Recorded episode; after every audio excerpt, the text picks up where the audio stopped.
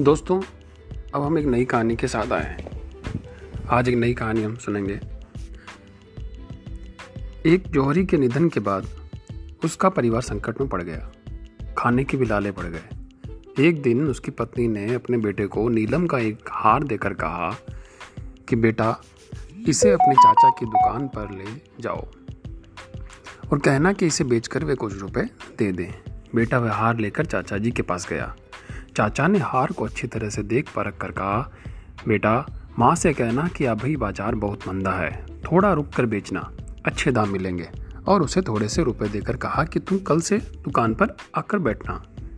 अगले दिन वह लड़का रोज दुकान पर जाने लगा और वहाँ हीरे रत्नों की परख का काम सीखने लगा। एक दिन वह बड़ा पार्की बन गया और लोग दूर दूर से अपने ही हीरे की परख कराने आने लगे। एक दिन उसके चाचा ने कहा कि बेटा, अपनी माँ से वह हार लेकर आना और कहना कि अब बाज़ार बहुत तेज है, उसके अच्छे दाम मिल जाएँगे। माँ से हार लेकर उसने परखा तो पाया कि वह तो नकली है। वह उसे घर पर ही छोड़कर दुकान लौट आया। चाचा ने पूछा, हार नहीं लाए? उसने कहा, वह तो नकली था।